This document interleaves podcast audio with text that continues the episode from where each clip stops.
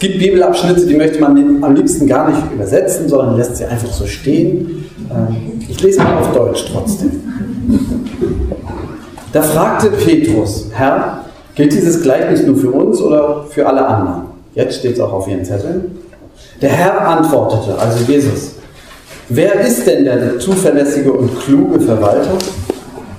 Ihm wird sein Herr den Auftrag geben, die übrigen Diener zu beaufsichtigen und ihnen zur rechten Zeit die tägliche Verpflegung auszuteilen.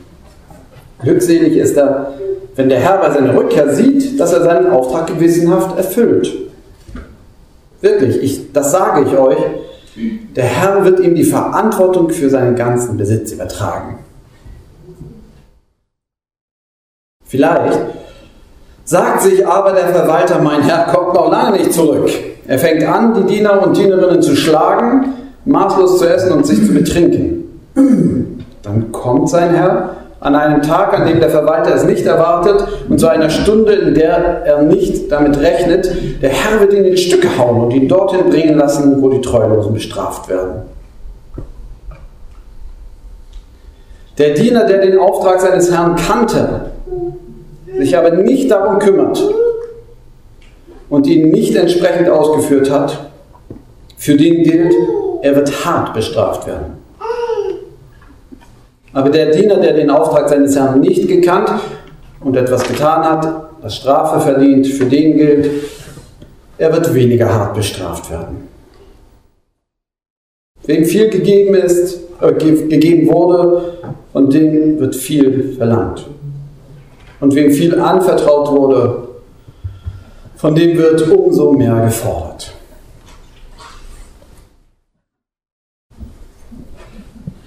Ich habe einen wunderbaren Vater. Er ist heute nicht da, ich erzähle trotzdem mal über ihn. Leider bloß eine Episode, die ihn äh, vielleicht in ein falsches Licht drückt, deshalb sage ich das vorher. Ähm, wirklich, ich kann mich eigentlich zu Hause nicht daran erinnern, dass wir irgendwie viel Strafe hatten. Kann ich mich nicht so richtig erinnern. Es war eine sehr schöne Erinnerung. Aber ich erinnere mich an, an einen Tag, da war ich, ich weiß nicht wie alt, ich schätze mal 14. Und ich weiß, dass ich in der Küche irgendwas gemacht habe. Also es gab da verschiedene Schränke, die sehr attraktiv für uns waren. Ähm, manchmal hing da dann Vorhängeschloss davor, weil es zu verzweifeln war. bei sechs Kindern, irgendeiner hatte das erste Stück genommen und dann weiß nicht, wo es hin war. Ich habe nur ein ganz kleines Stück. Naja, es muss so ein Tag gewesen sein, wo ich irgendwas gemacht hatte. Ich nehme an, ich hatte versucht mit Milch, Zucker und Kakaopulver mir Kakao anzurühren 14 Jahre, ich, die Küche muss irgendwie so entsprechend ausgesehen haben. Glas stand wahrscheinlich da. Ich, ich, weiß es ehrlich gesagt nicht mehr. Irgendwie auf jeden Fall muss der Boden bedeckt gewesen sein mit irgendwelchem Dreck. Und ich erinnere mich, dass mein Vater damals sehr ärgerlich wurde. Äh, es scheint also schon der Gipfel des Eisbergs gewesen zu sein und die erste Tat in dieser Richtung. Und er sagte, wisch das jetzt weg hier. Du kannst doch nicht deine Mutter alles machen lassen. Ich habe mir ein Scheuertuch genommen und, und dann kam das eigentliche Donnerwetter, an das ich mich noch erinnern kann. Also wurde richtig ärgerlich und sagte, es geht überhaupt nicht, dass du hier so rumwischst, als wenn du hier was Schlimmes machst. Du gehst jetzt auf die Knie und wischst das mit der Hand weg mit dem Scheuerlappen. Mir blieb nichts anderes übrig, ich habe es dann auch gemacht. Ist mir bis heute in Erinnerung. Es gibt Sachen, da muss man auf die Knie gehen und wischen. Oh. Ich glaube, es war gut, dass er dieses Donnerwetter ist. Ich glaube, es hat mich nicht in meiner Persönlichkeit verändert. Aber darüber wollen wir jetzt nicht reden. Die, die Erinnerung, die ist noch da. Manchmal gibt es Tage, ähm, die scheinen dem zu widersprechen, was man sonst erlebt. Mein Vater war keiner, der mich auf die Knie gezwungen hat. Mein Vater lebt, aber ich meine, auch früher war jemand, äh, der mich auf die Knie gezwungen hat. Überhaupt nicht. Die haben mich immer groß gemacht und mir vertraut. War großartig. Ja? Aber, aber an dem Tag war es dran, mal Klartext mit mir zu reden. Unser Bibelabschnitt heute zählt zu diesen Erinnerungen. Jesus muss mal Klartext reden. Und er redet über ein Dienerleben. Liebe Leute, ihr lebt auf dieser Erde als Diener, Angestellte eines Herrn. Es gibt niemanden auf dieser Welt, der hier der Chef ist. Ihr seid alle bitte Diener. Diener oder Verwalter. Wir fangen mal mit den Dienern an, das, denn das ist egal, ob jemand innerhalb der Dienerschaft einen Verwalterjob hat oder er einfach nur Diener ist. Ihr seid Diener und habt einen Herrn. Und alles, was ihr habt, denn so war das damals, gehört eurem Herrn. Die Diener, die Bedienstetenschaft lebt im Hause des Herrn. Wer so diese Serien aus dem äh, 19. Jahrhundert, Ende des 19., Anfang des 20. Jahrhunderts in England, der hat das ja wunderbar vor Augen gemalt. Gibt es ja so einige, die diese Serien geguckt haben. Da weiß man, wie das unter der Dienerschaft abläuft. Aber alle, egal ob der Chef dort am Tisch unten in der Dienersektion oder ob der Neue, es ist egal. Das Küchenmädchen oder die Küchenchefin, wir sind Diener. Jesus erinnert uns daran, ihr auf dieser Welt seid Diener. Das ist schon harter Tobak. Denn mein Eindruck zumindest ist, wir fühlen uns ja wie die Könige. Weil wir Kunden sind natürlich, sind wir Könige, aber auch sonst. Wir kaufen nicht nur wie die Könige ein, wir essen wie die Könige. Wir wohnen zum Teil wie die Könige.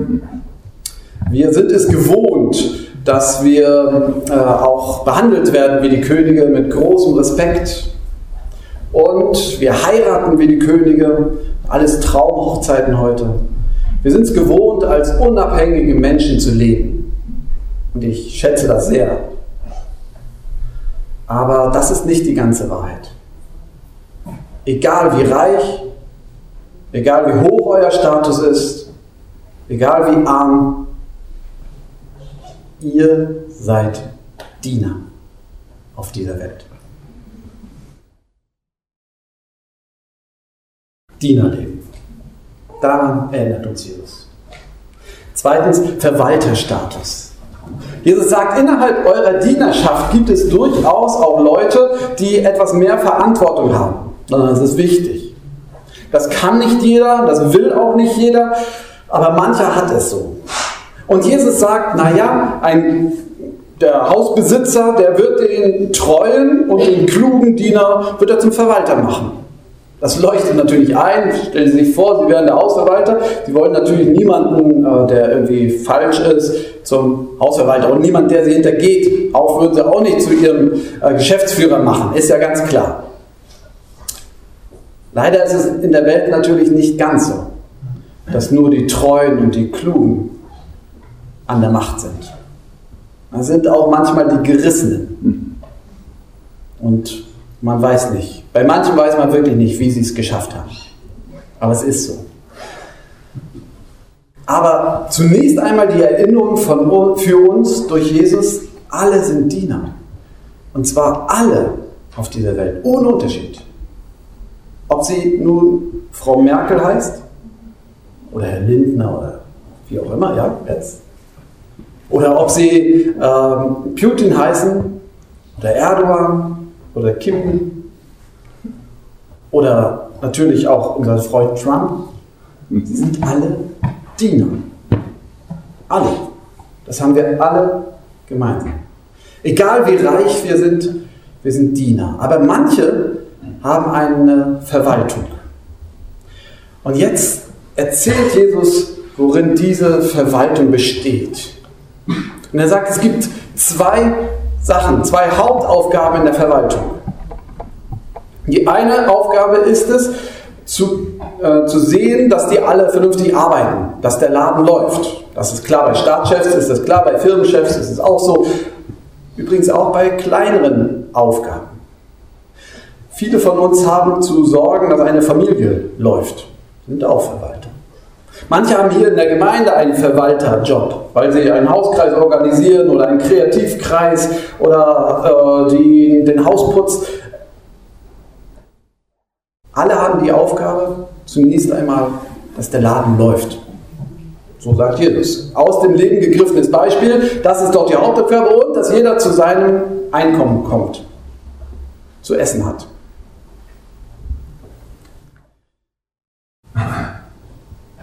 wer ist der Zuverlässige?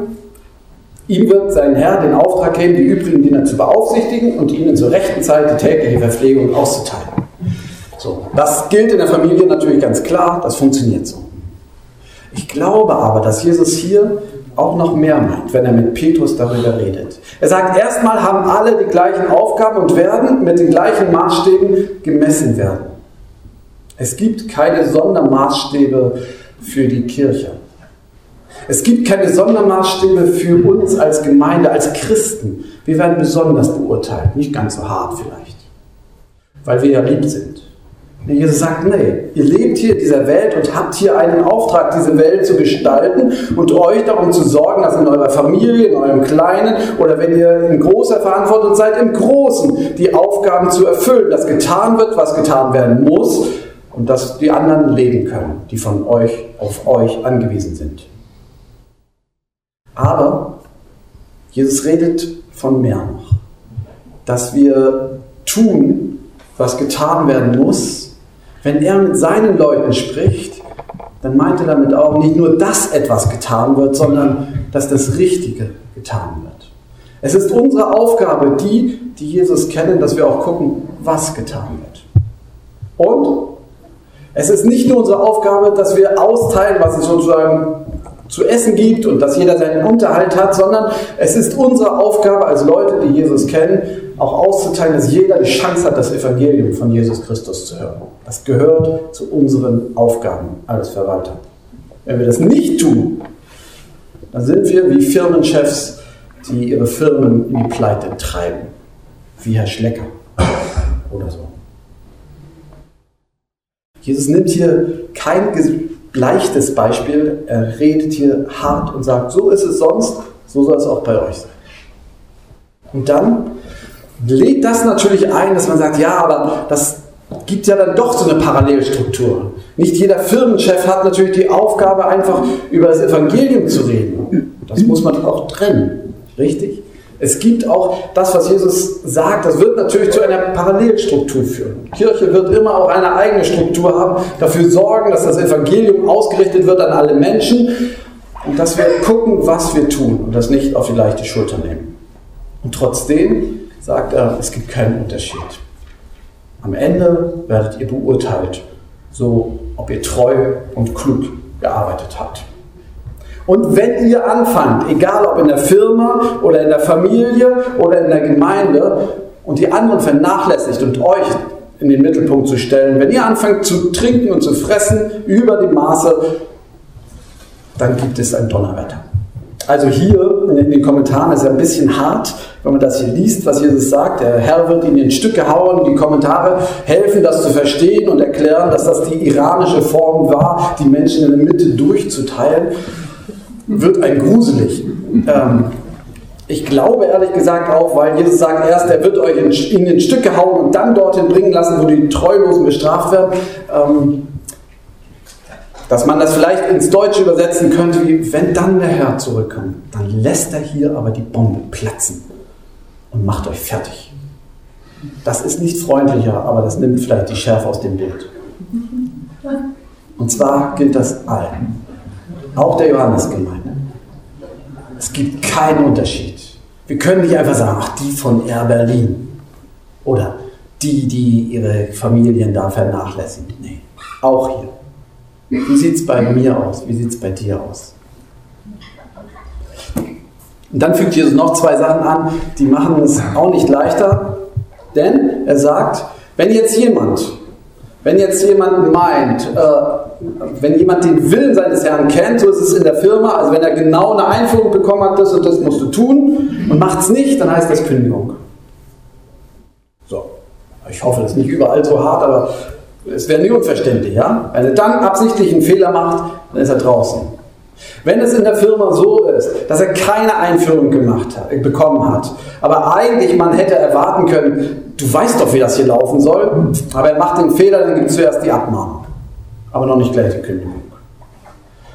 Das sagt Jesus hinten ran, wie um uns klar zu machen, ihr denkt, ihr seid leichter dran als Christen. Nee. Wenn ihr mir nachfolgt, ihr wisst, worum es geht. Ihr werdet bitte härter beurteilt als die anderen draußen. Ihr sei zuerst dran.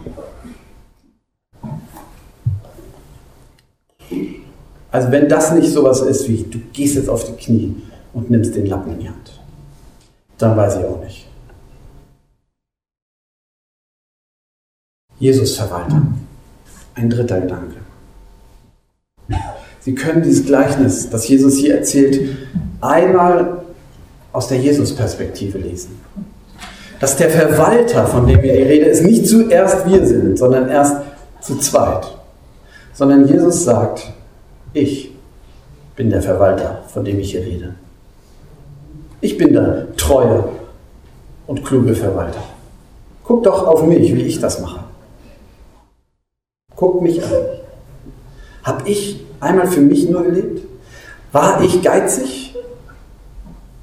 Ich habe mich um das Evangelium gekümmert, dass Sünden vergeben werden, dass Menschen frei werden. Ich habe mich darum gekümmert, dass Kranke gesund werden. Ich habe mich darum gekümmert, dass Leute zu essen bekommen wieder, ins soziale Netz hineingeraten wieder. Guckt auf mich, ich bin treu gewesen und ich werde nicht an meinem Leben hängen. Ich werde nicht an meinem Leben hängen, sondern ich gebe sogar mein Leben. Wenn der Herr wiederkommt, und vielleicht ist das eine Umschreibung auch für Ostern, wenn ich dann wieder zum Leben rufen werde, dann wird Gott sagen, mein Sohn, jetzt bekommst du alles. Stellen Sie sich vor, Jesus redet über sich und dann sagt er, so liebe Leute, jetzt macht's nach. Ich mache mit mit euch. Ich bin auf eurer Seite. Ich habe es euch vorgelebt. Jetzt lebt den Rest eures Lebens so, dass ihr wie ich lebe, als treue Verwalter. Ja, ich sage absichtlich den Rest eures Lebens. Weil uns scheint der Tod wie, wie der große Feind, den, den wir ankämpfen, den wir irgendwie rauskriegen müssen, den wir besiegen müssen mit ein bisschen Trauerarbeit. Warum eigentlich? Jesus hat ihn als einen Übergang, als Ziel Karfreitag als Ziellinie auf dem Weg zu Ostern betrachtet. Als Miniaturform, der Herr kommt wieder. Eines Tages werden wir sterben und wir werden für uns erleben, der Herr kommt wieder. Lasst uns bis dahin doch so leben, dass der Tod nicht der Feind ist, sondern ihn fröhlich schon vorher als Dienst und Verwalterleben einüben dass wir geben, dass wir uns bewusst sind, dass meine Gesundheit, mein Körper, mein Reichtum, den ich habe, dass er mir geschenkt ist, um hier Gottes großen Besitz zu verwalten. Und dann wartet nicht der Tod, sondern Jesus wartet auf uns. Jesus, der Verwalter. Und wenn wir heute Abend erleben, dass die Sonne untergeht, und morgen früh die Sonne wieder aufgeht und wir unsere Augen aufschlagen und es sehen, dann dürfen wir dankbar werden, dass wir in einem unglaublichen Reichtum leben dürfen und den verwalten dürfen für unseren Herrn. Und wir wissen, dass der große, gute Verwalter schon vorangegangen ist. Dann können wir sagen, ja Herr, den Rest bis zu meinem Lebensende, den will ich, wenn es sein muss, auch auf den Knien sein weil ich weiß, du hast mir alles gegeben. Du wirst mir am Ende ewiges Leben geben. Und der Friede Gottes, der höher ist als all unsere Vernunft, der bewahre unsere Herzen und Sinne in Christus Jesus, unseren Herrn. Amen.